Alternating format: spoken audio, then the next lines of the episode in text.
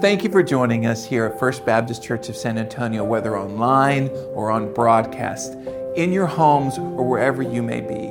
We want you to know that you are more than welcome to be a part of the life of this church, and we want you to know that we want you to meet Jesus today.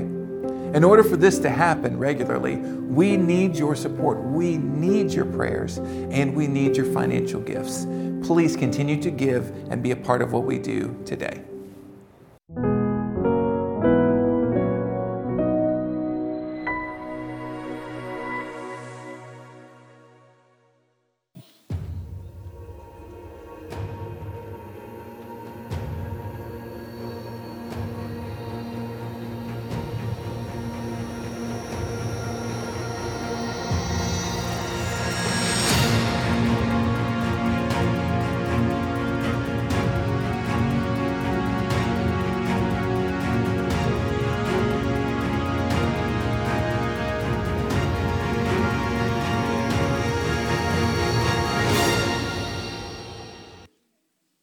Well, good morning and welcome to Logos. My name is Danny. I'm one of the pastors here at First Baptist Church and have the privilege of leading you and preaching in this space. It is so good to be with you. If you're new with us today, thank you so much for choosing to worship with us. We never want to take that for granted.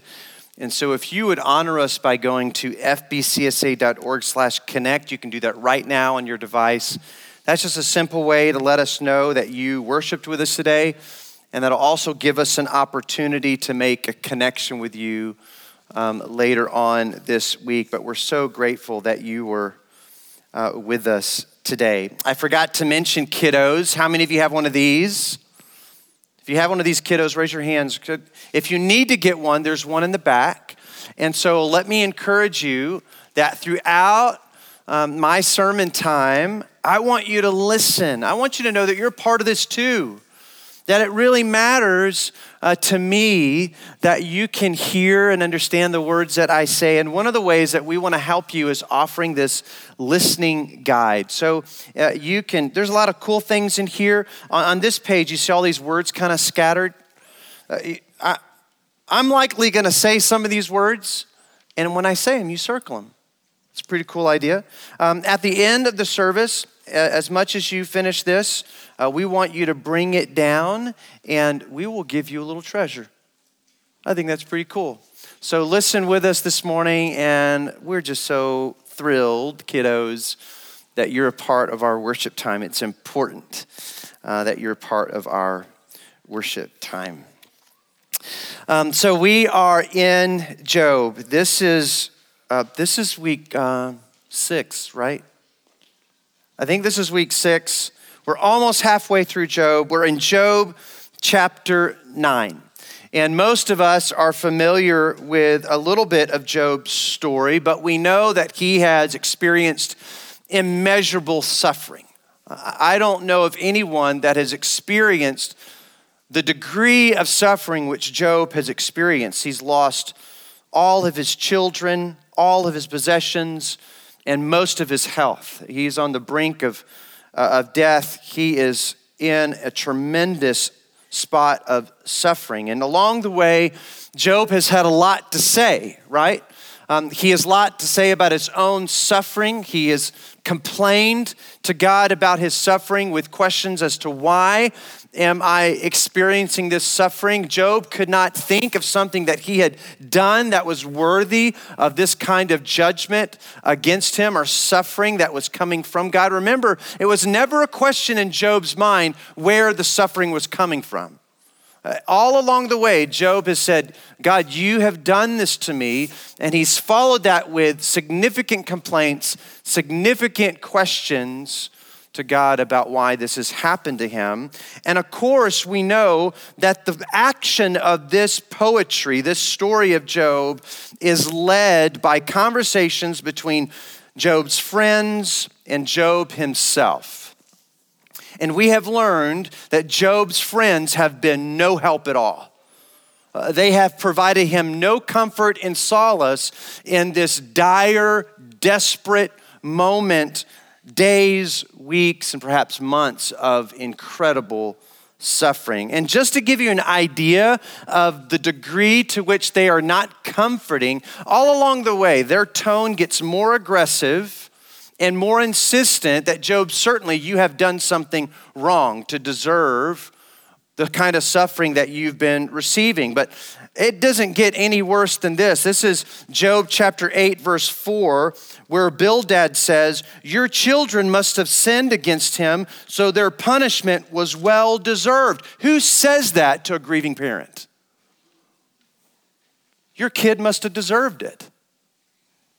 Uh, this is where Job is. He's suffering at every angle, every side, and he has significant complaints, significant questions for God, and we get that. And then we find ourselves in Job chapter 9, verses 1 through 35, where Job begins to express his understanding of the principle in general that his friends are trying to articulate and get him to agree to. They want him just to confess his sin. And he has no inclination of what sin they're talking about. And even God has said he's blameless, remember? But in this uh, chapter, he begins to talk about the nature of God, which leads him to some profound, astounding conclusions that are tremendously helpful for us, whether we're in the middle of suffering or not. So that's where I'm going today. Um, we're going to look how Job describes the nature of God. Um, we're going to look how Job describes his own nature in light of the nature of God. Uh, and then we're going to look at this foundational desire that undergirds a profound need that Job has. And that's those verses 32 through 35 that has been our reverse passage for this week, if you've been reading along in reverse. And so, as I've done for most weeks, rather than us reading together, I'm going to read to you Job chapter 9. Remember, this is poetry, it is intended to be heard. So, if you need to close your eyes and just receive this, you can do that. But let me invite you to listen. So, I'm going to pray and then just receive God's word through listening to God's word. Father, this is indeed your word. And so, Lord, give us ears to hear this morning. Shape our thinking and give steps to our feet so that we might live according to your word. In Jesus' name we pray, and all God's people said, Amen. Yes, I know all this is true in principle, but how can a person be declared innocent in God's sight? If someone wanted to take God to court, would it be possible to answer him even once and a thousand times? For God is so wise and so mighty, who has ever challenged him successfully? Without warning, he moves the mountains, overturning them in his anger. He shakes the earth from its place and its foundations tremble. If he commands it, the sun won't rise and the stars won't shine. He alone has spread out the heavens and marches on the waves of the sea. He made all the stars, the bear and Orion, the Pleiades and the constellations of the southern sky. He does great things too marvelous to understand. He performs countless miracles. Yet when he comes near, I cannot see him. When he moves by, I do not see him go. He snatches someone in death. Who can stop him? Who dares to ask, What are you doing?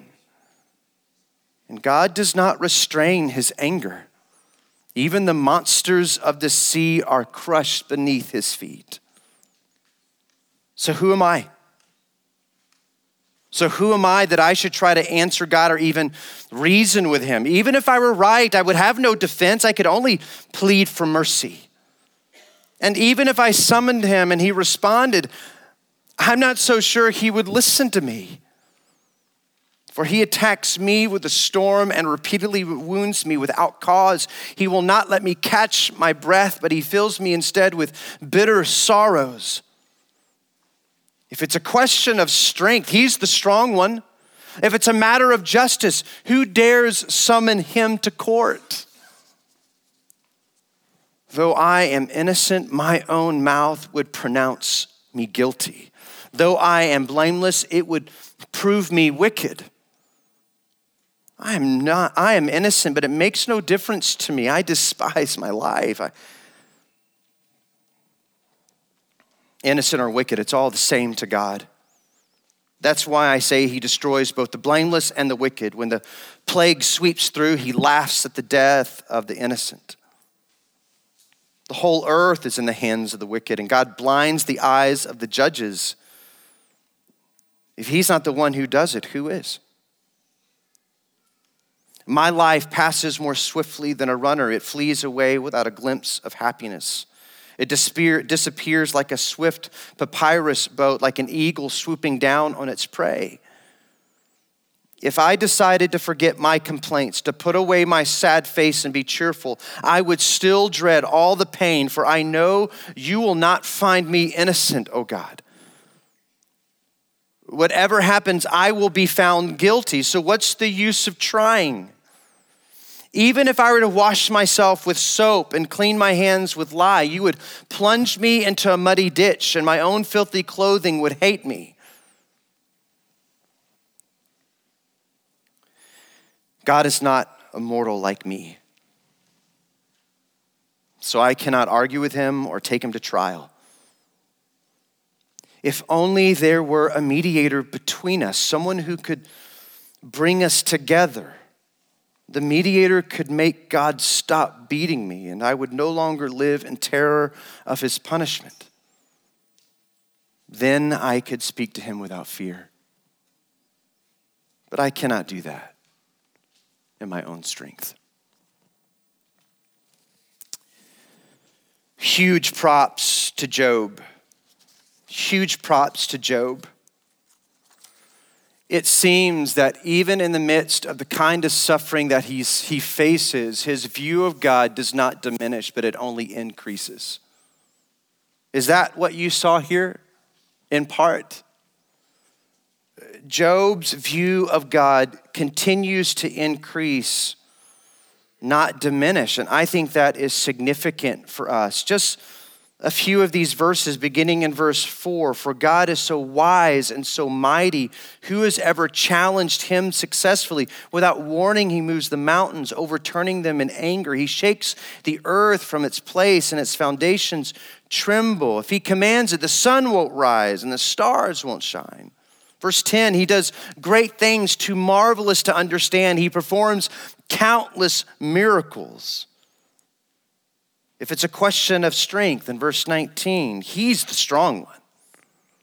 Job's view of God does not get smaller in his suffering, his view of God increases. And I think that's huge because I don't know about you, I've never tasted suffering like some of the people I know that are suffering now or have in the past. And obviously, I've never even gotten close to the kind of suffering that Job has experienced. But I know my tendency is when I'm faced with something that's painful and hurts, that leads to frustration or anger, it's as if everything kind of shrinks wraps around my suffering and my frustration and my anger. Uh, the world just kind of closes in and my suffering, my frustration, whatever is taken away from me gets much bigger rather than smaller. And it's hard for me to see beyond what I'm facing. And that might be true for you. Whether it's uh, depression, frustration, suffering, literal pain, and chronic pain, it could be any number of those things, but Aren't you the same way, possibly, that those things tend to get bigger, not smaller? But for Job, by the grace of God, his view of God gets bigger rather than smaller. And I think that's profound.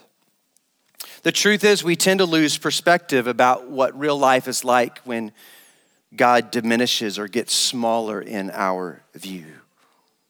That's what the world has done, in fact. when we think of the ways and ideologies of the world. The world is now described those ways in the world because their view of God has gotten smaller, not larger. Less significant rather than more significant. In fact, the world now revolves around us, right? The ideologies and ways of the world makes man high center, right? We are the biggest things and the most important things in the universe. Everything should revolve around us. That's what happens when we diminish God and make ourselves much bigger, much less our own suffering. But not so with Job. God increases rather than decreases. It reminds me uh, after uh, John the Baptist met his cousin for the first time, what was his declaration? He must increase, I must decrease. And that's what's happening with Job right now. Right in the middle of his incredible suffering, God seems to loom larger and larger, bigger and bigger, rather than diminishing in size. Pretty cool that that's happening in Job. One of the conclusions that Job comes to after declaring that kind of nature of God and his greatness and holiness, his majesty and his power, is that he begins to see himself for who he really is.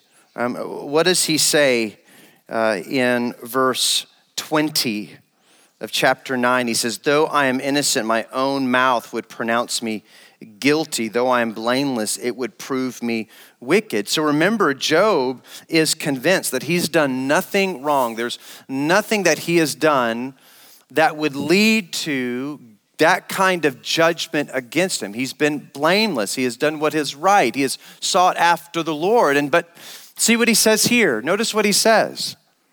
He says, if and again, Job is at this point just kind of imagining himself before God in this grand courtroom. If he was standing before the Lord, even though he was innocent, even though he had done nothing wrong, the moment he would open his mouth, he'd be found guilty.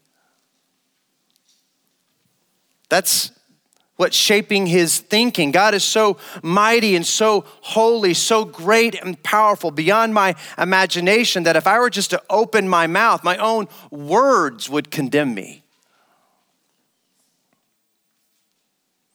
I don't know if y'all have ever had this experience, but have you ever had the experience? Maybe you were a teenager and you were in the kitchen at home and a little argument ensued between you and your parents, and something flies out of your mouth, and they give you the look like, Do you know who you're talking to? Anyone ever experienced that before? It happens every so often, not often in our home, but you know, every so often I'll be in the kitchen. Anna's in the kitchen. One of our girls is in the kitchen and that one girl will say something, and my head pops up like, oh, you probably shouldn't have said that. Do you know who you're talking to? This is what's going on here. This is, this is Job under the leadership of the Spirit of God, proclaiming the beauty and holiness and power and might of God. He is so set apart that even if I were open up my mouth, he would say, Do you know who you're talking to? And his own words would condemn him. He would prove to be wicked based upon his own words. He reminds me of um, Isaiah chapter 6. Remember Isaiah the prophet who spoke for the Lord? He gets caught up in a vision and he's in the throne room of God and it's full of smoke and the robe of God. And the seraphim are around the Lord proclaiming, Holy, holy, holy is the Lord God Almighty who was and is and is to come. And his reaction to beholding the power, might, and holiness of God is to drop to his knees and he says, Woe is me, I am a man of unclean lips. This is what's happening right here. In his imagination of the grandeur and holiness of God, that even if he had the privilege of standing in God's holy courtroom, the moment he opened his mouth, he'd be condemned. His view of God is increasing so that he begins to see a proper view of himself, even in the midst of his undeserved suffering. Paul came to that same conclusion in Romans chapter 7. Right? I find myself doing the things that I don't want to do, and the things I don't want to do, I end up doing. Woe is me! Who will cleanse me from this life of death and body of death? Job really gets to the heart of the matter between the joint and the marrow. This is what Hebrews, the author of Hebrews, wrote about the revelation of God, the Word of God, that it, it, is, it is as sharp as a double edged sword and it can divide between joint and marrow. And this is what is happening in Job's reflections about the nature of God in the midst of his suffering. It is getting to the heart of the issue that, G, that God is holy and mighty and I am not, that even when I speak, I will will be found condemned. So, out of that, Job comes to some profound realizations. And that's where we come to Job chapter 9, verse 32 through 33. Let me read that again. God is not a mortal like me. He just, he's just been saying all of that to us. God is not a mortal like me, so I cannot argue with him or take him to trial. If only there was a mediator between us, someone who could bring us together, the mediator could make God stop beating me and I would no longer live in terror of punishment. Then I could speak to him without fear, but I cannot do that. But I cannot do that in my own strength. I don't, I don't know how Job came to this conclusion. Uh, I mean, we know. Uh, we know that all of Scripture is God breathed. We know that the one who wrote this book under the leadership of the Spirit of God brought him to these kind of conclusions. But thinking about Job, the historical person, he, he wasn't thinking about Jesus. Jesus was not in his thinking, but as he was thinking about the beauty and holiness of God and his own nature standing condemned by his very words before God, he came to this conclusion. He says, God is not mortal like me, so I can't argue with him or take him to trial. If only there were a mediator between us. Now, now Job is saying here very clearly that no mere mortal can be the mediator that I need. Because God's not a mortal like me. I can't go to God in trial. I can't come before Him and make my case. I've got to have someone immortal, someone other than the nature that I share to become my mediator. Job acknowledges that, that he needed someone other to step in between him and the Lord. He said, I need someone who can stand between us. This phrase at the end of 33, uh, I'm reading from the New Living Translation someone who could bring us together. Some of you are reading from a more word to word literal translation, which will say something like this someone who can lay his hands on both of us. Is that what yours reads? Someone you can lay his hands on both of us. That's an image of someone, an arbiter, standing between the accused and the judge who has their hands in both worlds, standing between the two. Job says, I need someone like that that can bring us together. Someone not like me, someone not mortal like me, but someone other, someone that can stand between both worlds. How did he conceive of such a person other than being led by the Spirit of God to do so? Um, in, in, in my marriage, um, Ann and I have given each other permission it doesn't happen often, um, but we've given each other permission that w- when we're in conflict together, that she can call her best friend Allison. and talk with Allison about what's going on. Um, why do you think I gave her permission to do so?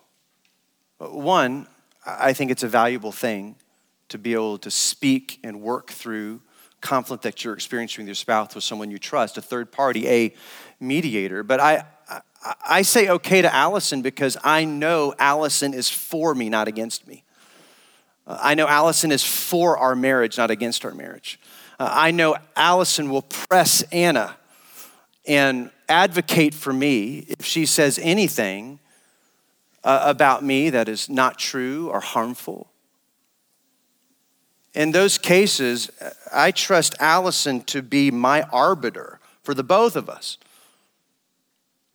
And that's, that's what Job is saying here. I need someone like that, that that's in both worlds, that loves us both, that I can entrust, uh, trust myself to, to be that go between, that can advocate for me and also advocate for God. That real life person, and whether he knows it or not, that real life person in the flesh. I think it's remarkable that Job's increasing view of God leads him to draw the right conclusion about his need for a mediator, that need for someone other. In fact, he, he articulates it like this in verse 35 I cannot do that on my own strength. I need another. Pretty profound.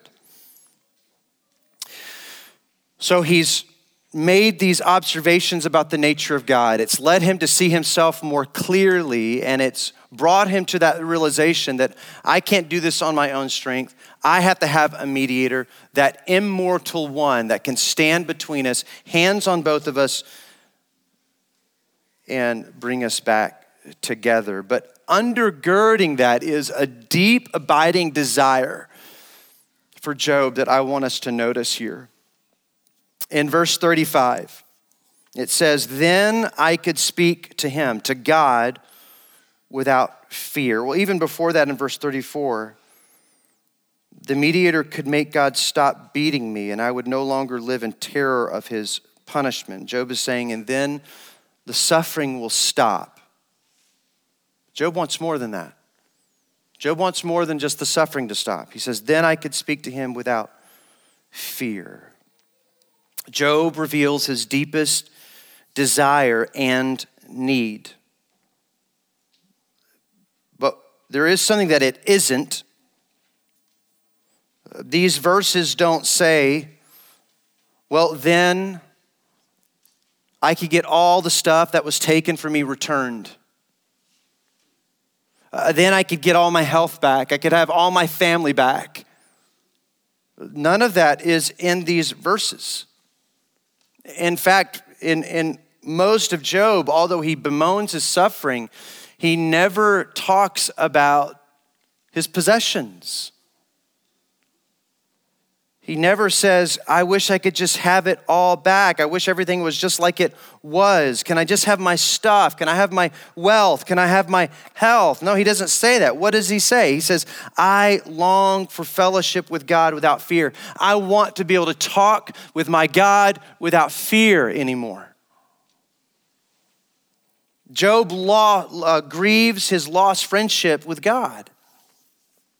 The theologian Francis Andersen, who wrote uh, a great commentary on Job, says this Job's concern from beginning to end is God, not his wealth or his health, but his life with God. It is because of that, because he seems to have lost that, that he is in such torment.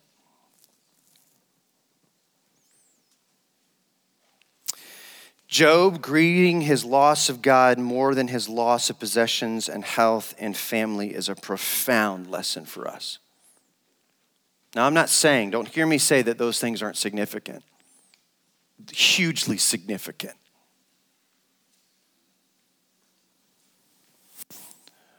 But what was undergirding, what was the foundation of Job's realization that he needed a mediator was not so that he could get his possessions back or his health back. It was, I want this restored. I want to be able to talk with you without fear.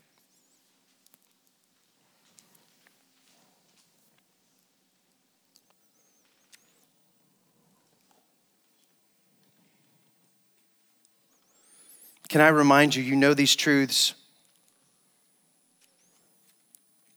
Jesus is not a means to an end. Prosperity, success, you fill in the blank. Jesus is the end. Jesus is our greatest treasure, our greatest reward. That's why Paul would say things like, you know, everything I have, I just I consider it rubbish compared to the surpassing value in knowing Jesus Christ.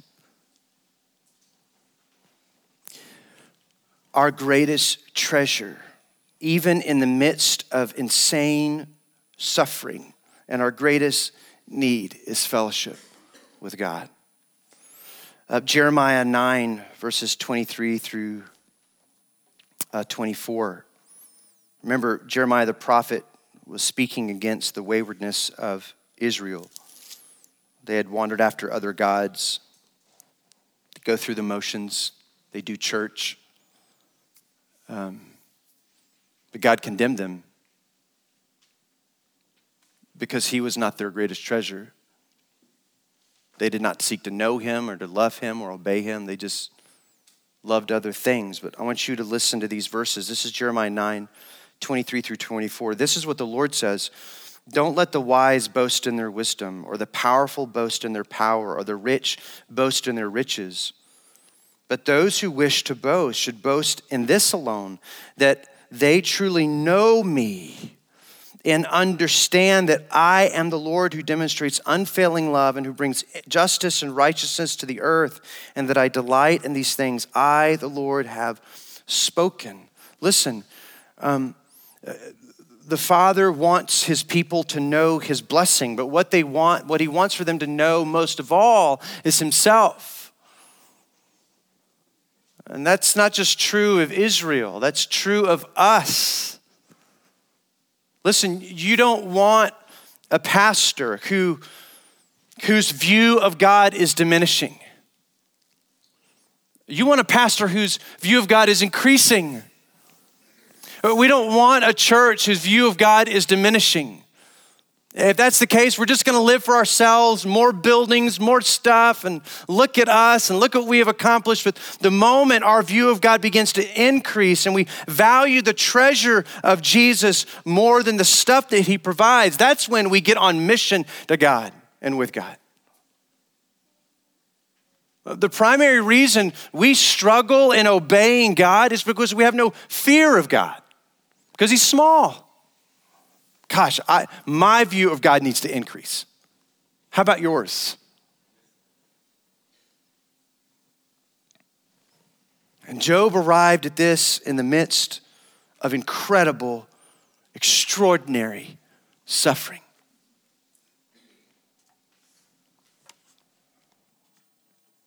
I don't want to get there through that way. We have the very word of God, we have one another in whom the Spirit of God resides. May our view of God increase and not diminish. Let's pray. Father, we're grateful for your word. Uh, Lord, we need it. You gave us your word that we might see and know you and the one whom you sent, Jesus. May our view of you only increase so that we can treasure and value you above all else and give our life away to your kingdom and to loving one another and blessing the hurting. May you loom large. In Jesus' name we pray, and all God's people said, Amen.